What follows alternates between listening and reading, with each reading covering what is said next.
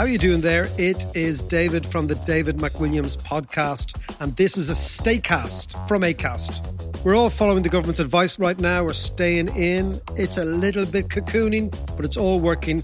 So while you're staying at home, here's a recommendation of another great podcast. It's the Blind Boy podcast. He's an old mate.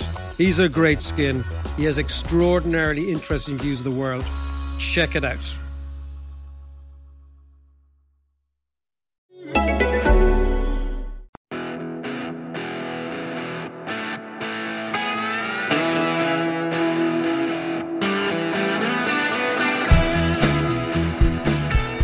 Hello, everyone, and welcome to our irregular, but we'll try to make it regular um, podcast. Everything is black and white, when of course everything is black and white. Joining myself, Neil Cameron, is Lee Ryder, and our badminton correspondent, Andrew Fowler. That's your sport, isn't it, Andy? Badminton, yeah, that, and that, that's a sport, is it? That's that's a sport. So not something you do at Butlins when you're eight. That's no. a podcast for another time. Yes, um, but we have. It's become very popular. Only the other day about this podcast, the great Alan Shearer himself says, "I've never listened to it, and I never ever will. I'm far too busy a man."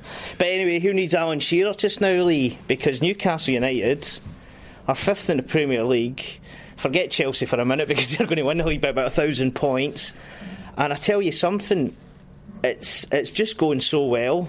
It's jaw dropping, isn't it? And another fine. Forget it was QPR. A really, really good win on Saturday. Well, I keep going back to the whole situation where with Newcastle, especially under Alan Pardew, it's either really good or really, really bad. And uh, at the minute, it's really, really good. Um, interesting that you know I had a lot of correspondence um, from people saying that we, we'd got it all wrong and we were wrong to to write some to say that 4 0 at. Southampton was Yeah. bad. uh, when, when they didn't win in the first seven games on the relegation zone. Um, but to be fair, w- since they've, um, you know, I did predict that would happen. yeah. Uh, we just got we were pitch invader there.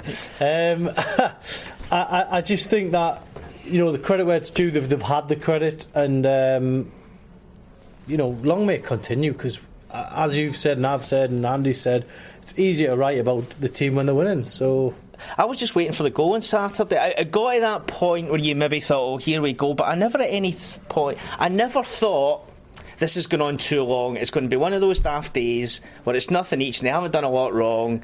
That happens. I always thought they'd come up with something, and actually the best player in the park did. The best player, you've been able to say Sissoko's been the best player in the park probably four or five out of the last six or seven games, haven't you? Yeah, I think he kind of picked up where Ryan Taylor left off when he went off because I actually thought the first half an hour it was all about Ryan Taylor. Uh, I thought he was, you know, dominating the He was game. brilliant. Had a couple of good opportunities, um, forced to keep it in two good saves, and I, I just thought that it, it was going to be his day. Unfortunately, again, um, has an injury problem and. I think the whole. I've never seen the ground just go completely. I'm glad you thought that as well because I, I actually felt that. I actually put a tweet out saying I don't care about the result anymore. I really felt for the guy. Thankfully, it's not not as bad as we thought. We all thought the same thing, didn't we? Yeah, I thought I, I thought it was a bad one. Um, I think he thought it was a bad one, hence hence the tears. Um, but thankfully it's not, and hopefully we'll be back on the pitch as uh, soon as possible. The thing is, Andy, I counted nine players, first team player. I wouldn't go through them all just now. Nine players you could call first team players. I'm including David Santon, who hasn't kicked a ball in ages. Ryan Taylor hobbles off as well.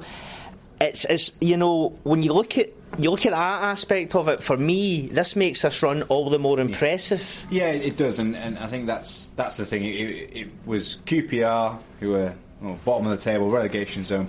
That doesn't that doesn't matter. It doesn't? because it's three points. Where this is again that Newcastle would have lost last year, or like you say, they would have they would have hobbled home and, and picked up a point. And now what they're doing is finding a way with all those players, that team, that unity around the team. That's the Sissoko said after the game that actually they can pull results out of the bag when it's needed. The big players have stepped up. You know they haven't got.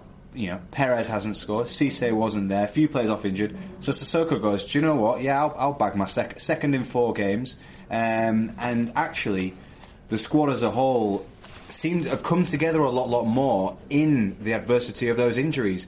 You know, Taylor going off, the tears. I, th- I think he thought it was a lot worse than it was. Affected the players actually Yeah. up until half time, and I think affected them for the first ten minutes of the second half. And after that, and after that, it was almost you know you saw people as he was going off the high, you know, patting him on the back and everything. It was that show of unity that we I don't think we've seen in that team at the beginning of the year. Yeah. Who's the world's most famous badminton player? Um, L- Lin Dan The is fact you can't answer that right away says all It's- you need it's- to it- know. There's a, a Malaysian and a Chinese guy. The world number one's just got done for drug doping, so that they they. That's all happening, Lee, isn't it? We should. We, we we're walking down the wrong alleyway with all this football stuff. Can simple question: Can they hang around top five, top six, even top four, whatever, for a little bit longer? Because I know we've spoken, uh, talked about it before. December's a tricky old month.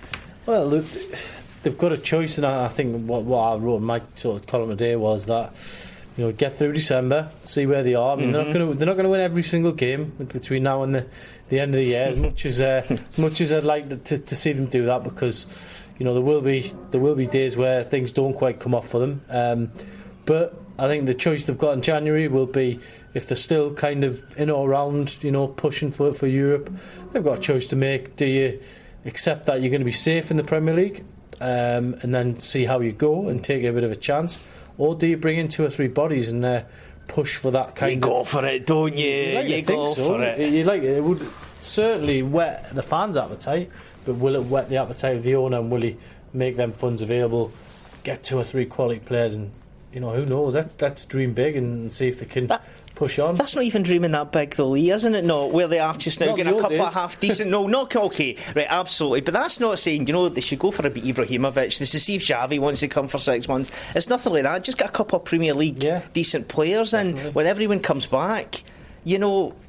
I, I don't know who, apart from Chelsea, who, who you would Newcastle would play and go. I'd fear them today because no one else is pulling up the trees, are they? No, it's, it's you, you look at it, and if Alan Pardew got Newcastle in the Champions League, then you know manager of the century. I think never, never manager of the uh, season co- compared to what, what it was at the start. But you know, it's a manager's only as good as the players he's got available. He's got some people to come back, um, which could be you know Yeah. the old.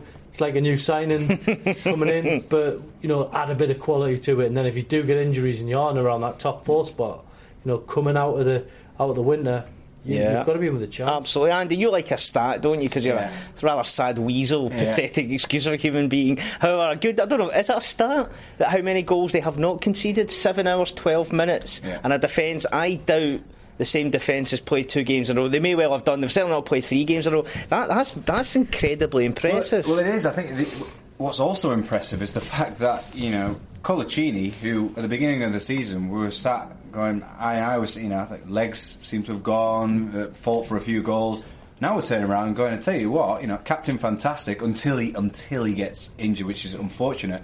But you know, one what is it? One goal in um, I don't know four, four or five games or something against Tottenham the last time, whatever. Yeah. Absolutely fantastic. And I think, like you say, mentioning back to that that unity, they're actually a collection of players who understand what their roles are. You know, Paul Dummett does a job, go in, go in the middle of the back, and he can do it. Can I just interrupt you there? Because at the end of the game, and they've done this the last few times now, there's big hugs and high fives and everything in the middle. You don't get that after every Premier League win. You know, teams kind of go, they give the fans a clap and off and off they go. That, that unity, I don't think we should. We, we, you can overplay that. No. That's definitely there. No, no, I think I, th- I think I think it's good, but also it's it's almost that. That winning habit, you know, we've done it. It's the same thing. It's going through that process. I, I, th- I think, you know, everyone goes on about winning as a mentality. It's a habit that they get into. Good, get into it. You know, if, it, if it's working and everyone's and everyone's happy pre and post game, I'm, I'm I'm all for it. Yeah, a couple of big games coming up as well, Lee. But if they can get through two away games, West Ham just, just below Newcastle. Know they lost on Saturday, just below Newcastle and Burnley,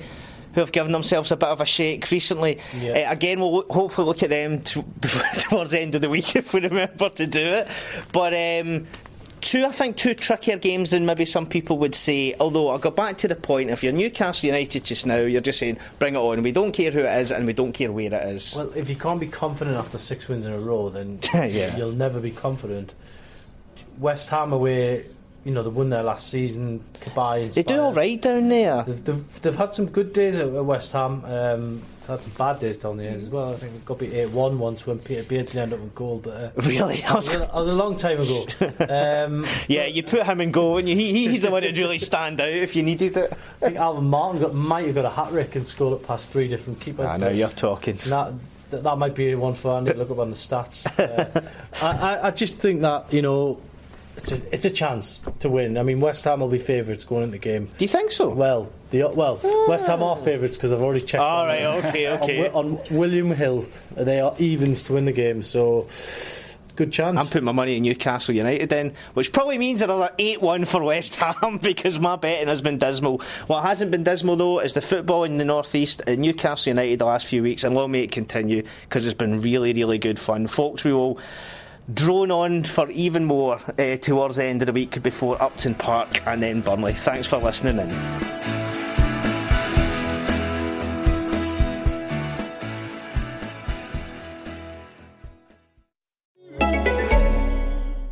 This is ACAST Recommends. Every week, we pick one of our favourite shows.